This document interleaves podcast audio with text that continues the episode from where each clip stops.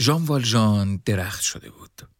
برای کسانی که ممکن است رمان ویکتور هوگو را نخوانده باشند و هیچ چیز هم دربارش نشنیده باشند باید توضیح بدهم که ژان والژان اسم یک آدم است نه مسئله یک بذر این توضیح از این حیث ضروری است که شنیدن جمله ژان والژان درخت شده بود ممکن است شنونده را به این اشتباه بیاندازد که لابد ژان والژان هم چیزی مثل دیفنباخی است. من نمی‌دانم چرا اول بار که دیفنباخیا به گوشم خورد یاد ویکتور خارا افتادم. ظاهرا این دو هیچ ربطی به هم ندارند مگر آنکه کسی بگوید روی مقبره ویکتور خارا یک گلدان دیفنباخی است. اما الان که با خودم فکر می‌کنم می‌بینم که اگر کسی به من نگفته بود دیفنباخیا اسم یک گیاه آپارتمانی است ممکن بود ذهنم تا آنجا پیش رود که قویا احتمال بدهم دیفنباخیا هم بند ویکتور خارا بوده و لابودی یکی از آن دانشجوها که پس از کودتای پینوشه بازداشت شد و به استادیوم سانتیاگو شیلی برده شدند و دید که کودتاچیان استخوانهای دست و انگشتان خارا را خرد کردند. وقتی کسی به شما می‌گوید که دیفنباخیا درخت شده شما برداشتی جز این ندارید که گوینده از نوعی مبالغه ادبی استفاده کرده. در توصیف آن که دیفنباخیا آپارتمانش خیلی قد کشیده. برنم اگر یک گیاه آپارتمانی چقدر ممکن است بزرگ شود. و اگر ندانید ژان والژان مثل دیفنباخیا اسم یک گیاه نیست بعید نیست همین برداشت را درباره او هم داشته باشید.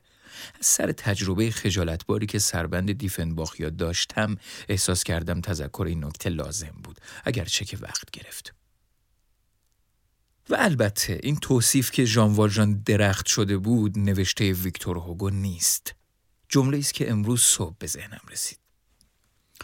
امروز صبح داشتم با خودم فکر می کردم که همه آدم ها یک روز درخت می شوند بعضی حتی بسا توی زندگیشان چند بار. و دقیقا همینجا بود که یک بار یاد ژان والژان افتادم. و یادم آمد که ژان حداقل دو بار در زندگیش درخت شد. بار دوم را همه آنها که رمان هوگو را خواندند به یاد دارند. وقتی که زیر یک گاری خزیده بود تا پیرمرد گاریچی را که زیر چرخهای گاری داشت له می‌شد نجات بدهد. پیرمرد گاریچی اسمش فوشلوان بود. قفسه سینش داشت خورد می‌شد زیر وزن گاری. و هیچ یک از مردم خیابان که دور گاریش جمع شده بودند کاری نمی‌کردند. نگاه می‌کردند فقط و گیریم چند نفری هم بودن بینشان که افسوس هم میخوردند و نوچ نوچ و وای وای هم روی لبانشان بود. فوشلوان نحیف انقریب میشکست. مثل پارنانی خشک افتاده بر ریل قطاری که صدای سوتش به طرز گوش خراشی نزدیک شده بود.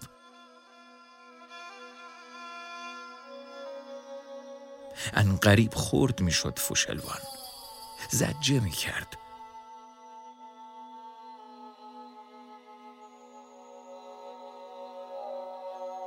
مردم زجه هاش رو نگاه می کردند.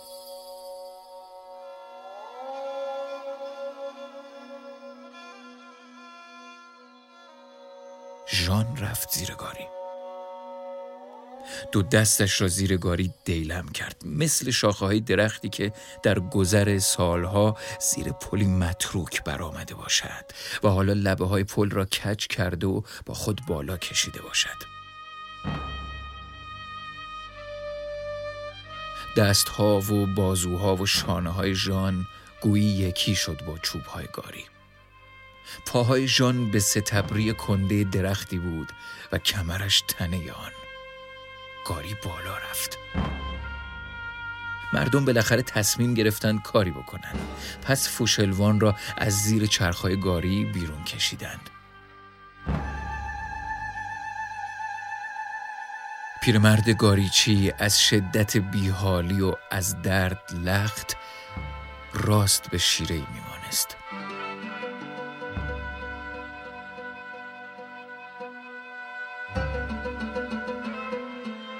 ژان و گاری گوی درختی بودند که فوشلوان سمقش. بالاخره بیرون آمده بود.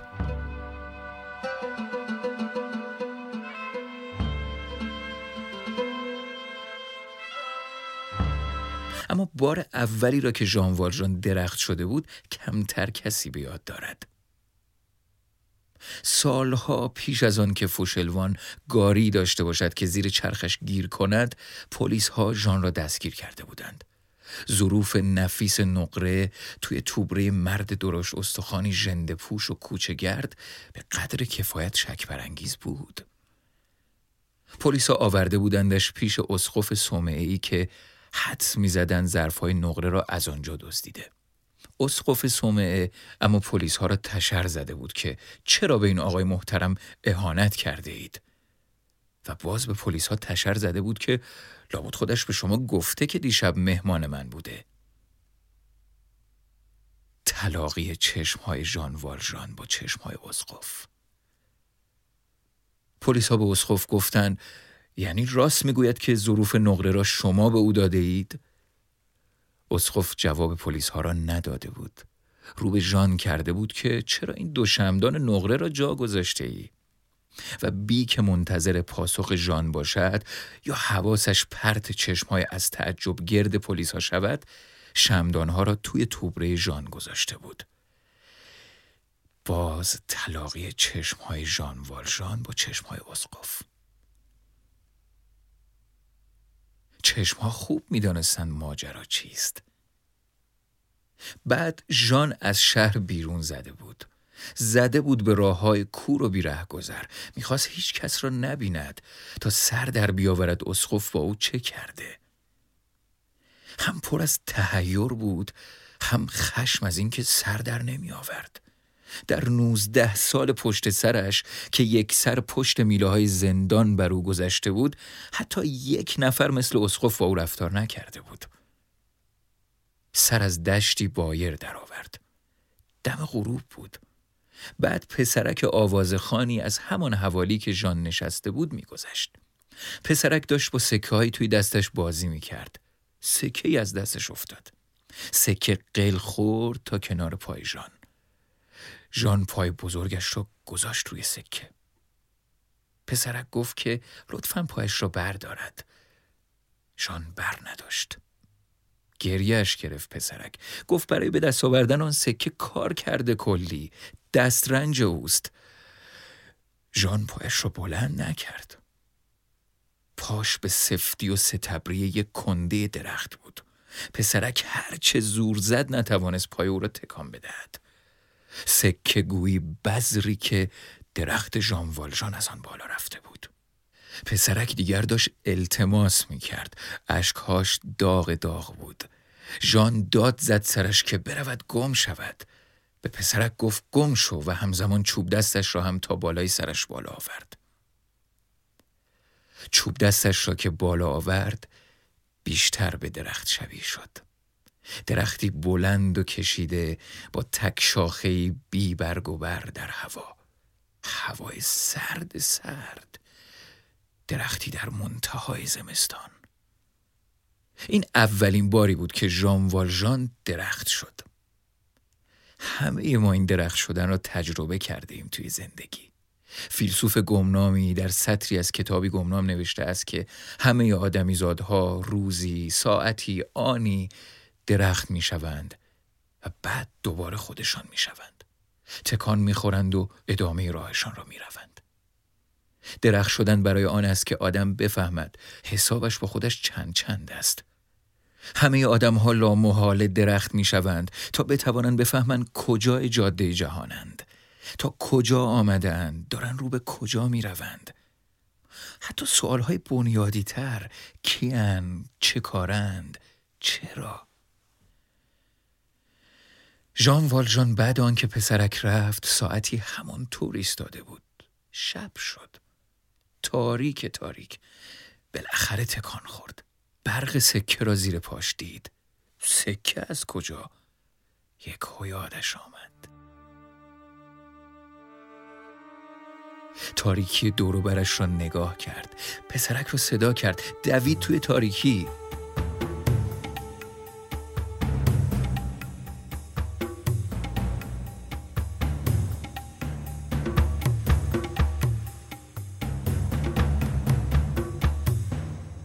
درختی کسی دیده بدود. درختی به اسم ژان والژان.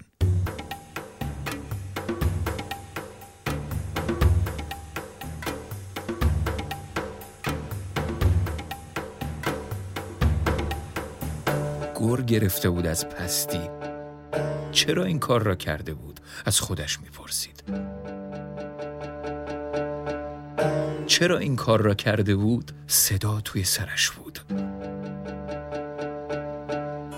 چرا این کار را کرده بود؟ و میدوید توی تاریکی و اسم پسرک را فریاد می‌کشید.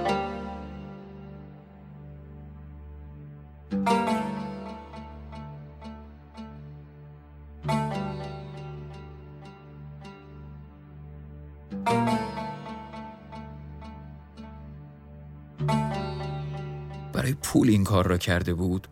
صدای برخورد ظروف و شمدانهای نقره توی توبرش داشت جوابش را می‌داد. او به قدر کفایت پول داشت. پس برای چه؟ ویکتور هوگو می نویسد ژان والژان آنقدر دنبال پسرکی دوید که به یک سراحی رسید. ژان بلند بلند میگریست. او حسب عادت پایش را روی سکه پسرک گذاشته بود. حسب سبوعیتی که در تمام سالهای زندان و زیر شلاق زندانبانان بیرحم تلمبار جانش شده بود. او بی فکر پیش او بی اراده ظلم کرده بود. ژان والژان توی آن تاریکی چیزی دید. اسقف را و ژان والژان را. یکی با رفتاری متفاوت از همه و دومی با رفتاری مثل همه مثل همیشه هاش. سوی کدام یک بایست می‌رفت؟ ژان والژان توی آن تاریکی از راهی رفت که ویکتور هوگو توی همون صفحه ننوشته بود کدام را. اما دومین باری که درخت شد همه ای ما فهمیدیم. سالها بعد پیش از آنکه زیر گاری فوشلوان برود بازرس ژاور را میان جمعیت مردمی که دور گاری جمع شده بودند دیده بود. ژاور جلو آمده و به ژان گفته بود فقط یک نفر را توی جهان می‌شناسد که زور آن را دارد برود زیر گاری و بلندش کند. او محکومی است به حبس ابد اسمش ژان والژان که من دنبال اویم. ژان والژان آن روز اسمش ژان والژان نبود. اسمش را عوض کرده بود. شده بود شهردار مادلن. اما همه را به باد داد. بادی خوش هرچه باد آباد. بگذار ژاور بفهمد که او شهردار مادلن نیست. بگذار بیاندازدش پشت میلای حبس ابد. عوضش قفسه سینه فوشلوان خورد نمی شود عوضش قفسه سینه فوشلوان خورد نمی شود اسخف از روی عادت ظرفها و شمدانه های نقرش را به او نبخشیده بود. ژان هم از او یاد گرفته بود. معلوم است که از روی عادت نرفته بود زیر گاری. اما بیایید فرض مهیبی کنیم. فرض آن که قفسه سینه فوشلوان خرد شود. سکوت میپیچد توی کاسه سرمان.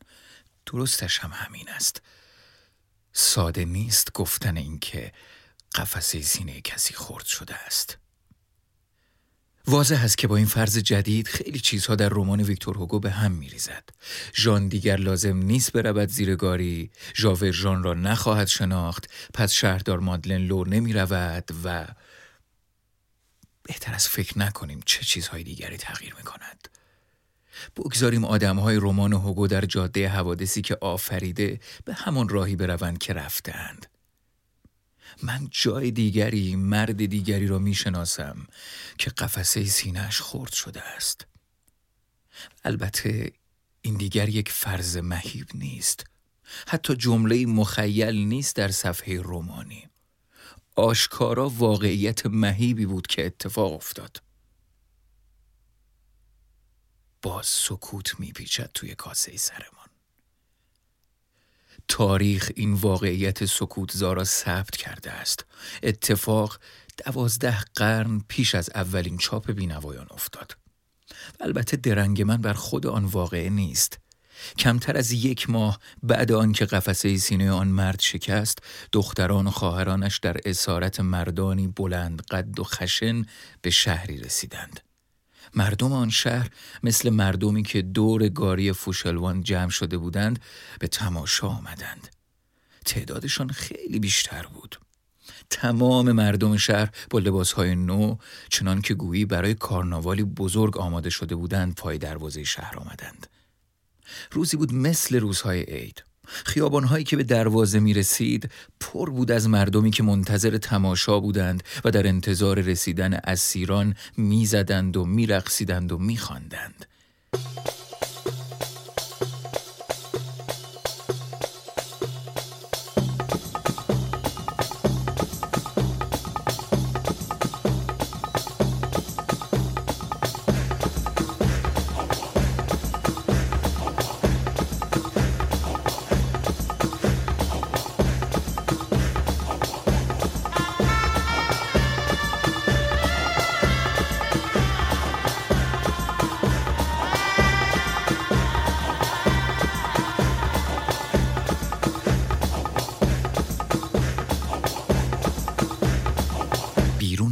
دروازه خواهر مرد به کسی که برادرش را کشته بود گفت کاری برایم بکن. قاتل برادرش گفت چه کاری؟ خواهر مرد گفت سر برادرم را که بر نیزه زده اید دورتر ببر از این شتران که ما را بر آنها سوار کرده اید. تا مردم حواسشان به دیدن سر برود اینقدر به ما زل نزنند. هیز نگاهمان می‌کنند و رنج می‌کشیم. مرد قاتل درخت شد. درختی میوهش سر کسی که کشته بود. او هر چه خواسته بود کرده بود. بر تن مقتولش اسب رانده بود سینهاش را خرد کرده بود. خیمه خواهران مرد را که بعد کشته شدن برادرشان تویش پناه گرفته بودند در غروب صحرا سوزانده بود. گوشواره های گوششان را کنده بود. جامعه های بلندشان را از تنشان به در کشیده بود به قنیمت و هر کس را که مقاومت کرده بود با تمام قوتی که در بازو داشت تازیانه زده بود. کسی آنجا نبود برای ما نویسنده ها تعریف کنند که مرد قاتل روی صورت خواهر مرد خطوط خونی را که از ضرب همان تازیانه ها دلمه بسته بود می‌دید یا نمی‌دید؟ کسی نمی‌داند درخت داشت فکر می‌کرد یا نه. اما چند قدمی نیزه ای را پیشتر بردن یا به شتربان دستور دادن که شتران اسیران را چند قدمی کندتر پیش بیاورد کار زیادی نبود. فکر کردن نمی‌خواست. درخت مسلمان بود. مردم شهر به عنوان سرداران پیروز اسلام به استقبالشان آمده بودند و به یمن قدوم سپاه اسلام لباس نوهاشان را پوشیده بودند و تبلهای بلند می‌زدند و شیپور. ژان والژان توی توبرش ثروتی داشت که اسقف صومعه داده بودش و مرد قاتل شوکتی که پدر بزرگ همون که کشته بودش به او داده بود. مرد قاتل را پدر بزرگ همو که سرش را سر نیزه زده بود مسلمان کرده بود. او که سرش روی نیزه بود نوه پیامبر اسلام بود. درختی را تصور کنید که باغبانی بی مزد و مزایقه حرس کرد و آب داد و برکشاند و حالا بر بلندترین شاخش سر خود باغبان.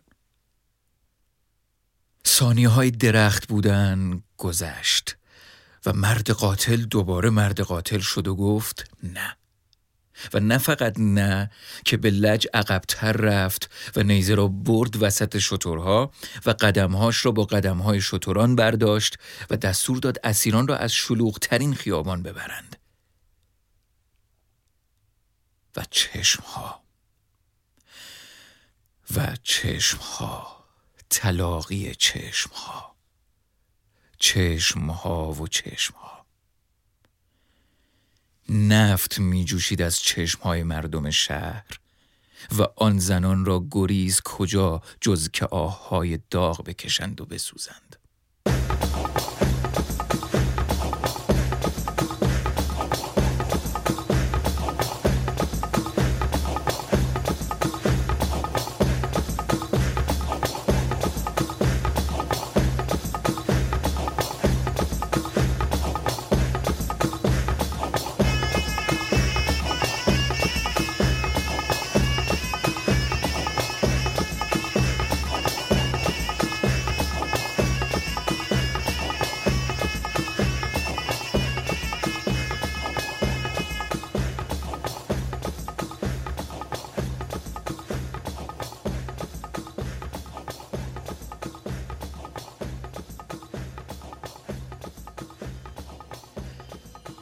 آدمها اسمشان رویشان است. آنها آدمند درخت نیستند.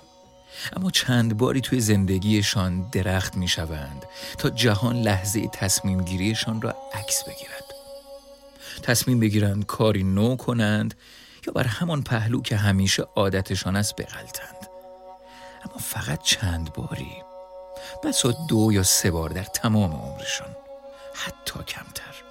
بعدش دیگر درخت نمی شوند تا لحظه مرگ آدم می مانند. اگر تا به حال چند باری توی زندگیتان درخت شده اید دیگر منتظر نباشید. تا الان باید تکلیفتان رو با خودتان روشن کرده باشید که ژان والژان میمانید و عصبانی و خودخواه پا بر حق دیگران می‌گذارید یا شهردار مادلن می‌شوید. سراهی ویکتور هوگو را یادتان هست؟ راه سوم سوی قاتلی می رود که حتی راضی نیست همان خود قاتلش بماند. که می‌خواهد مرزهای سنگدلی را ببرد عقبتر و مساحت بیرحمی را بیشتر و بیشتر کند. اگر هنوز تکلیفتان رو به خودتان روشن نکرده ای دیگر بعید است زنگاه نوعی را برای این کار تجربه کنید. این تلخ است که هر چیزی وقتی دارد. وقتش که گذشت اما دیگر حتی تلخیش را حس هم نمی کنید. دیگران که نگاهتان می کنند حسش می کنند و سرشان را به نفرت از رویتان برمیگردانند. از تمام این پادکست تنها یک جمله مانده. من خطوط خونینی را که از ضرب تازیانه روی صورت خواهر آن مرد دلمه بسته باشد نمی‌توانم فراموش کنم. شاید از اول نبایست این تصویر محتمل را می نوشتم خونمردگی صورت هر مظلومی مرا یاد آن زن می اندازد. من محیدین تقیپورم. نویسنده و کارگردان این پادکست یاسین حجازی است. ویکتور خارا ترانه ای دارد به نام درخت. زیر درخت فراموشی شبانگاه دراز کشیدم و به خواب عمیقی فرو رفتم. هنگام بیدار شدن دوباره به تو فکر کردم. یادم رفته بود که هنگام دراز کشیدن فراموشت کنم.